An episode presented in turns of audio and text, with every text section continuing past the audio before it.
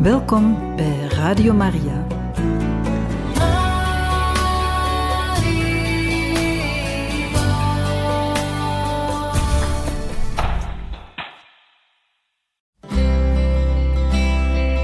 Welkom bij Boekat, een programma van Radio Maria.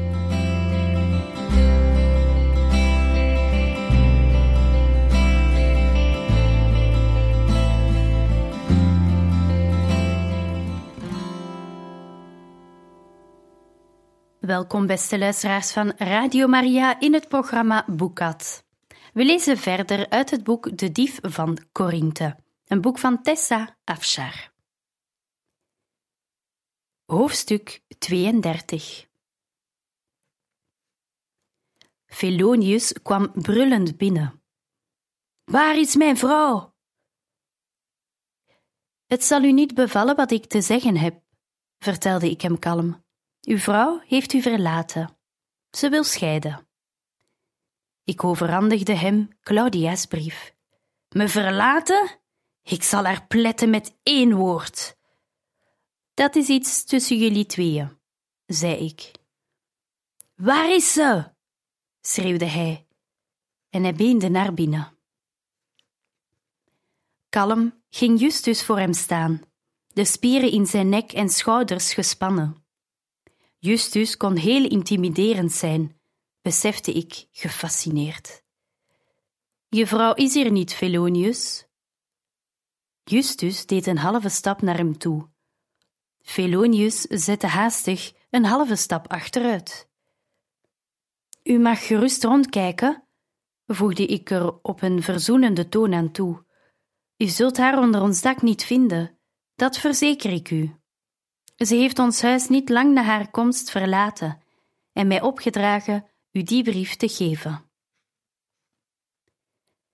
Felonius moest aan mijn gezicht hebben gezien dat het waar was. Waar is ze? Ik haalde mijn schouders op. Lees die brief maar. Zijn mond vertrok.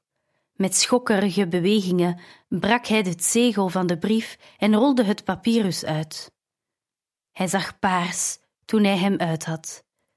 Met een verstikt geluid draaide hij zich om en rende de straat op.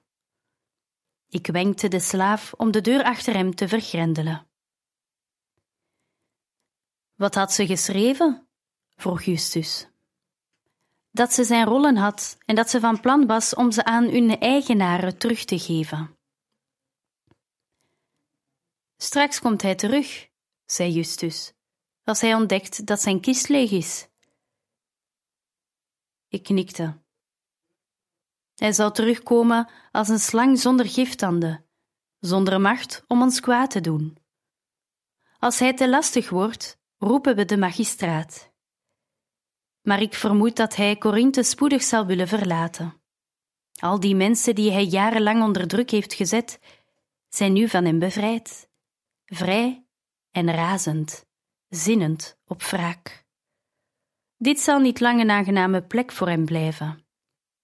Ik denk dat hij daarom uit Rome is weggegaan. Ook daar zal de grond hem te heet onder de voeten geworden zijn. Justus grijnsde. Je bent een ijskoud mens en ik hou van je. Ik draaide me om naar de trap. We hebben nog wat dingen af te maken. Vader was erin geslaagd zich uit bed te hijsen en zat in een stoel met nietsziende ogen naar buiten te kijken. Hij was nog steeds bleek en klemde de rol die zo'n vernietigend effect op hem had gehad in zijn hand. Wat is er? Wat heb je gelezen? Zal ik jullie alleen laten? vroeg Justus. Nee. Vader keek naar zijn schoot. Dit gaat jou het meest van allemaal aan.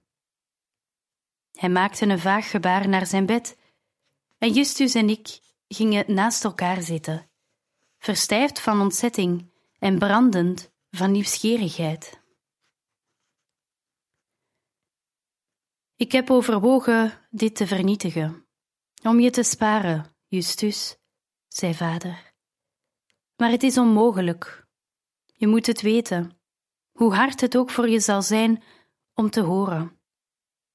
Justus, deze brief betreft je moeder, je moeder en je vader. En, en nog iemand. Daarom moet je hem lezen. Eerst keken we naar het inlegvel.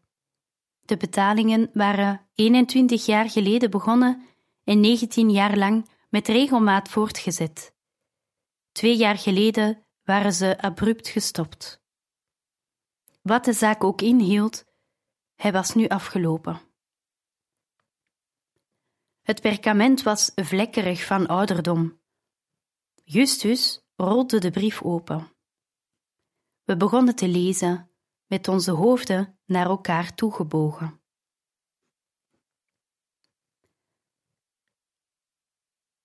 Parmis, je liefhebbende en altijd trouwe vrouw, aan mijn geliefde echtgenoot en meester, Servius. Justus hapte naar adem. De brief was van zijn moeder. We lazen door. Er is geen dag voorbij gegaan zonder dat ik Ahura Mazda heb gedankt, omdat hij me naar je toe heeft gebracht.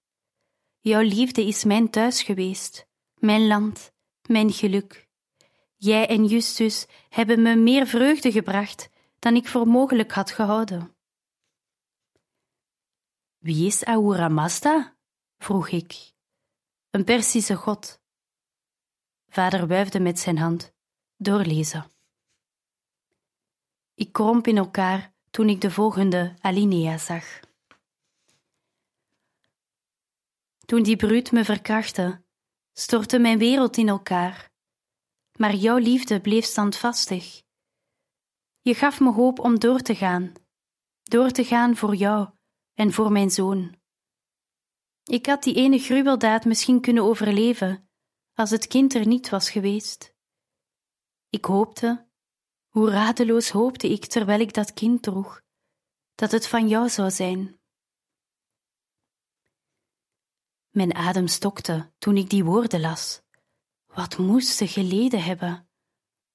Met mijn hand voor mijn mond las ik de rest van de brief. Eén blik op hem en ik wist dat hij niet van jou was, want hij droeg het merkteken van zijn vader.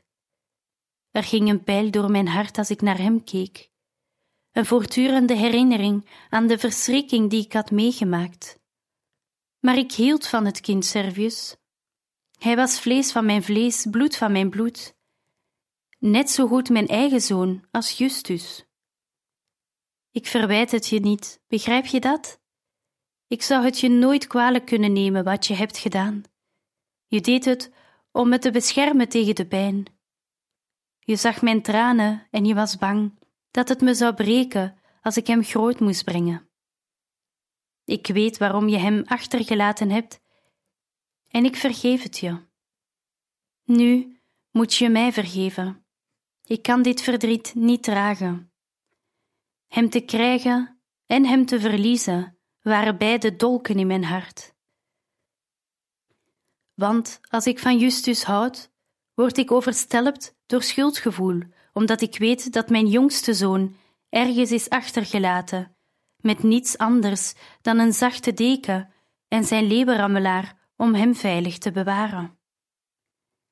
Geen moeder om te zorgen voor mijn zoon, die onderhand wel dood zal zijn. Ik kan de last niet dragen mijn lieveling. Je had hem niet meegenomen als ik sterker was geweest. Het is mijn eigen schuld dat ik hem verloren heb. Ik kies de weg van de lafaard. Vaarwel.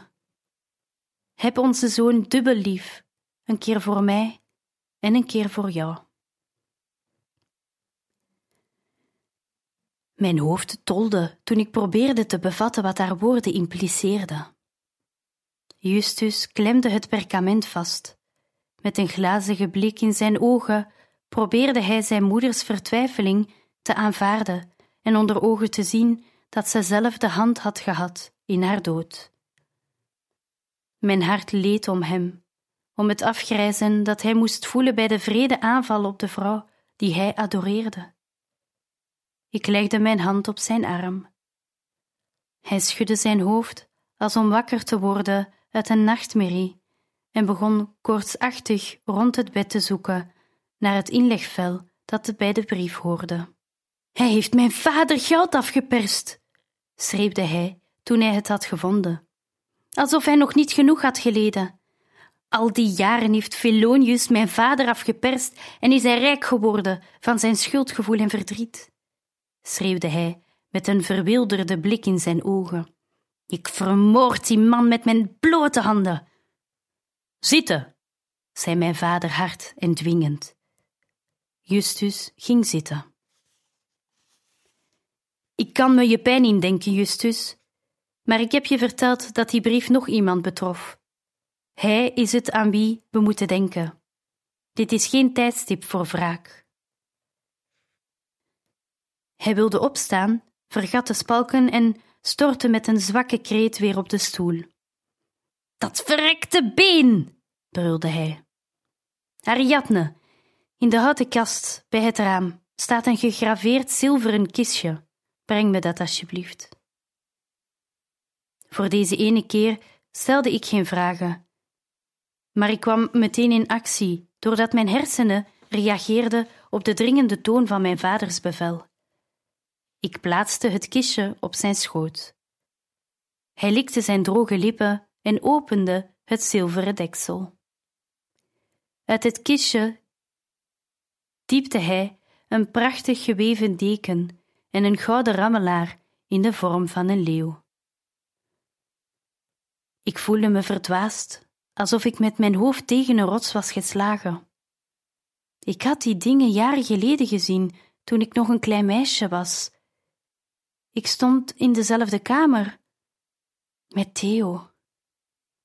Deze zijn van jou, had vader tegen Theo gezegd.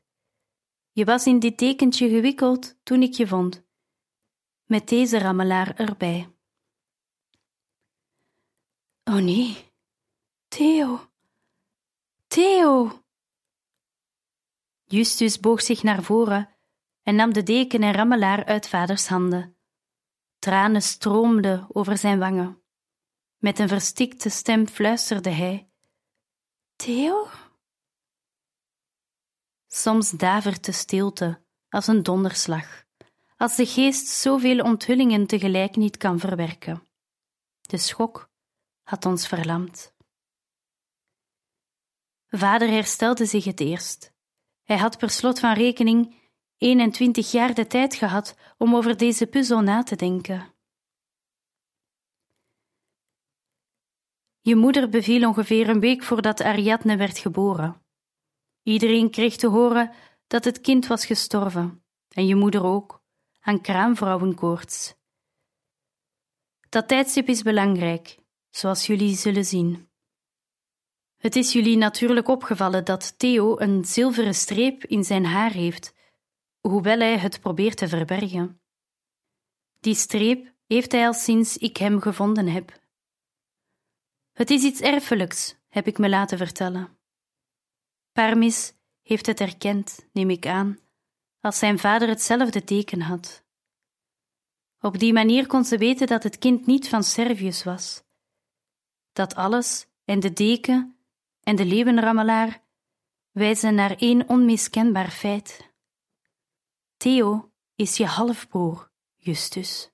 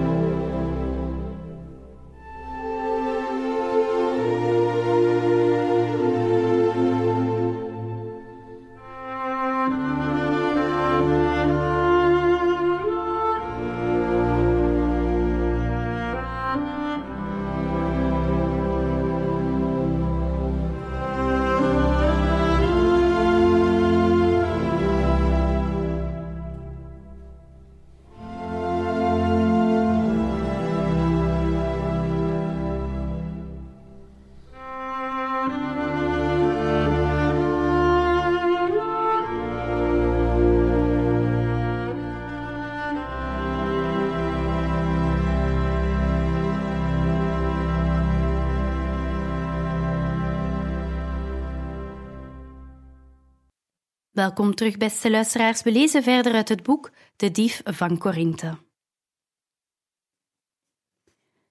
Justus wreef met zijn handen over zijn gezicht. Ik. Ik heb een broer. Zijn stem begaf het.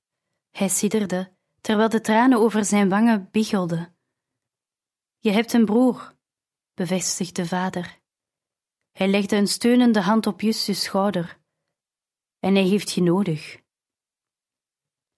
Theodotus, huilde Justus. Je hebt hem Theodotus genoemd. Geschenk van God. Stellig heeft God zelf je geleid om hem te vinden, Galenos, om hem zo dicht bij zijn eigen halfbroer groot te brengen. Ik hield van hem als van een vriend, altijd, maar nu is hij zoveel meer. Hij is de zoon van mijn moeder, het enige familielid dat ik nog over heb.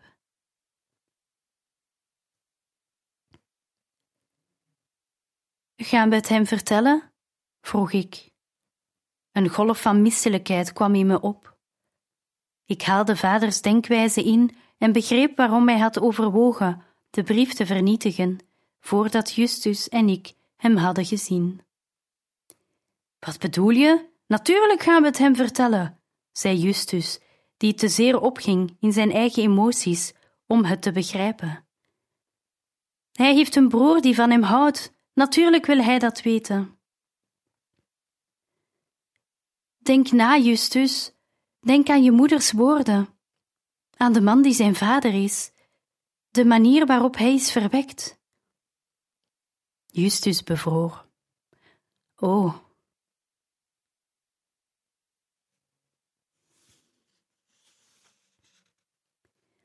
Zijn vader heeft zijn moeder verkracht.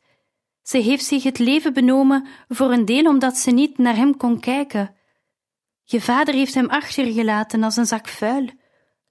En nu ga jij, zijn eigen broer, trouwen met de vrouw van wie hij houdt, zei ik met verstikkende stem. Ik vond het schokkend om de grimmige werkelijkheid uit te spreken. Ik boog mijn hoofd en barstte in tranen uit.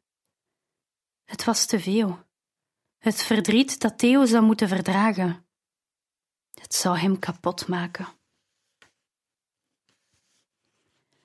Justus staarde me gepijnigd aan.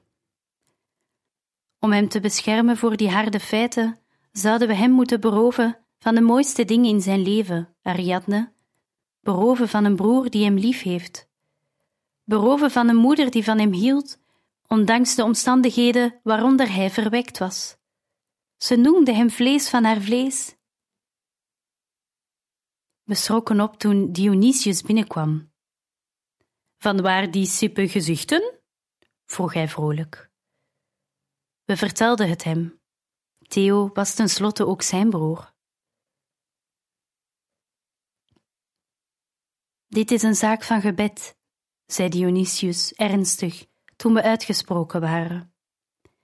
Je zou die brief nooit hebben gezien en nooit het mysterie van Theo's afkomst hebben ontdekt als God niet honderd verschillende dingen op één lijn had gebracht. Hij heeft jullie geleid om dit oude geheim boven water te krijgen. Voor zijn eigen goddelijke doel. Nu moeten we hem vragen om wijsheid, om het goede werk dat hij in ons en in Theo is begonnen af te maken. Ik bad die avond zoals ik nog nooit gebeden had, want het was niet voor mezelf. Ik stortte mijn smeekbeden uit voor iemand wiens hart al was beschadigd. Lieve help, wat deed het pijn om zo innig lief te hebben. We sliepen niet en we aten niet, maar bleven de hele nacht op om God te vragen om wijsheid om het juiste te doen. Bij het aanbreken van de dag voegde Paulus zich bij ons. De Heer heeft me gezegd te komen, zei hij eenvoudig. En toen hij ons verhaal hoorde, voegde hij zijn gebeden bij de onze.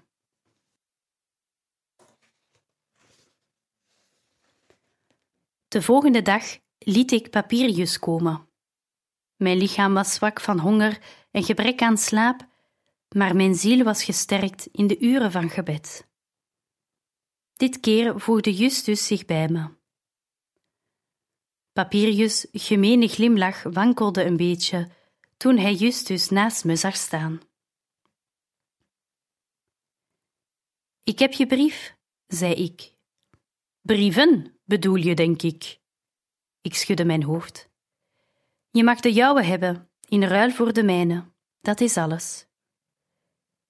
Papirius zette een hand in zijn zij. Je hebt zin in de gevangenis dus. Ik boog me naar hem toe. Je kunt je vrijheid krijgen of mij in de gevangenis laten gooien. Allebei kan niet. In beide gevallen zul je de andere documenten nooit te zien krijgen. Kies maar. Ik heb geen tijd te verspillen. Binnen één uur had hij mijn brief gehaald. Toen de ruil had plaatsgevonden, greep Justus de voorkant van Papirius tunica vast en trok hem omhoog tot hij op zijn stenen stond. Ken je mij? vroeg hij. Papirius knikte. Dan weet je dat dit geen loos dreigement is. Ik heb spionnen die je in de gaten houden. Als je nog eens bedrog pleegt, ga je de gevangenis in. Als je ook maar één verkeerd woord zegt over mijn aanstaande vrouw of over mijn schoonvader, zal ik je verpletteren. Hebben wij elkaar begrepen? Papirius knikte.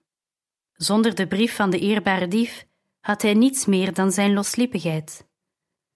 Als Justus niet aan onze kant had gestaan, was hij misschien in de verleiding geweest om praatjes over ons te verspreiden, al was het maar uit wraak. Justus vormde echter een te grote bedreiging voor zijn welzijn. Hij had veel machtige connecties bij de haven.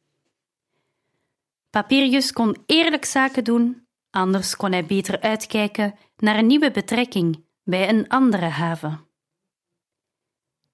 Papirius, riep ik toen hij bij de deur was.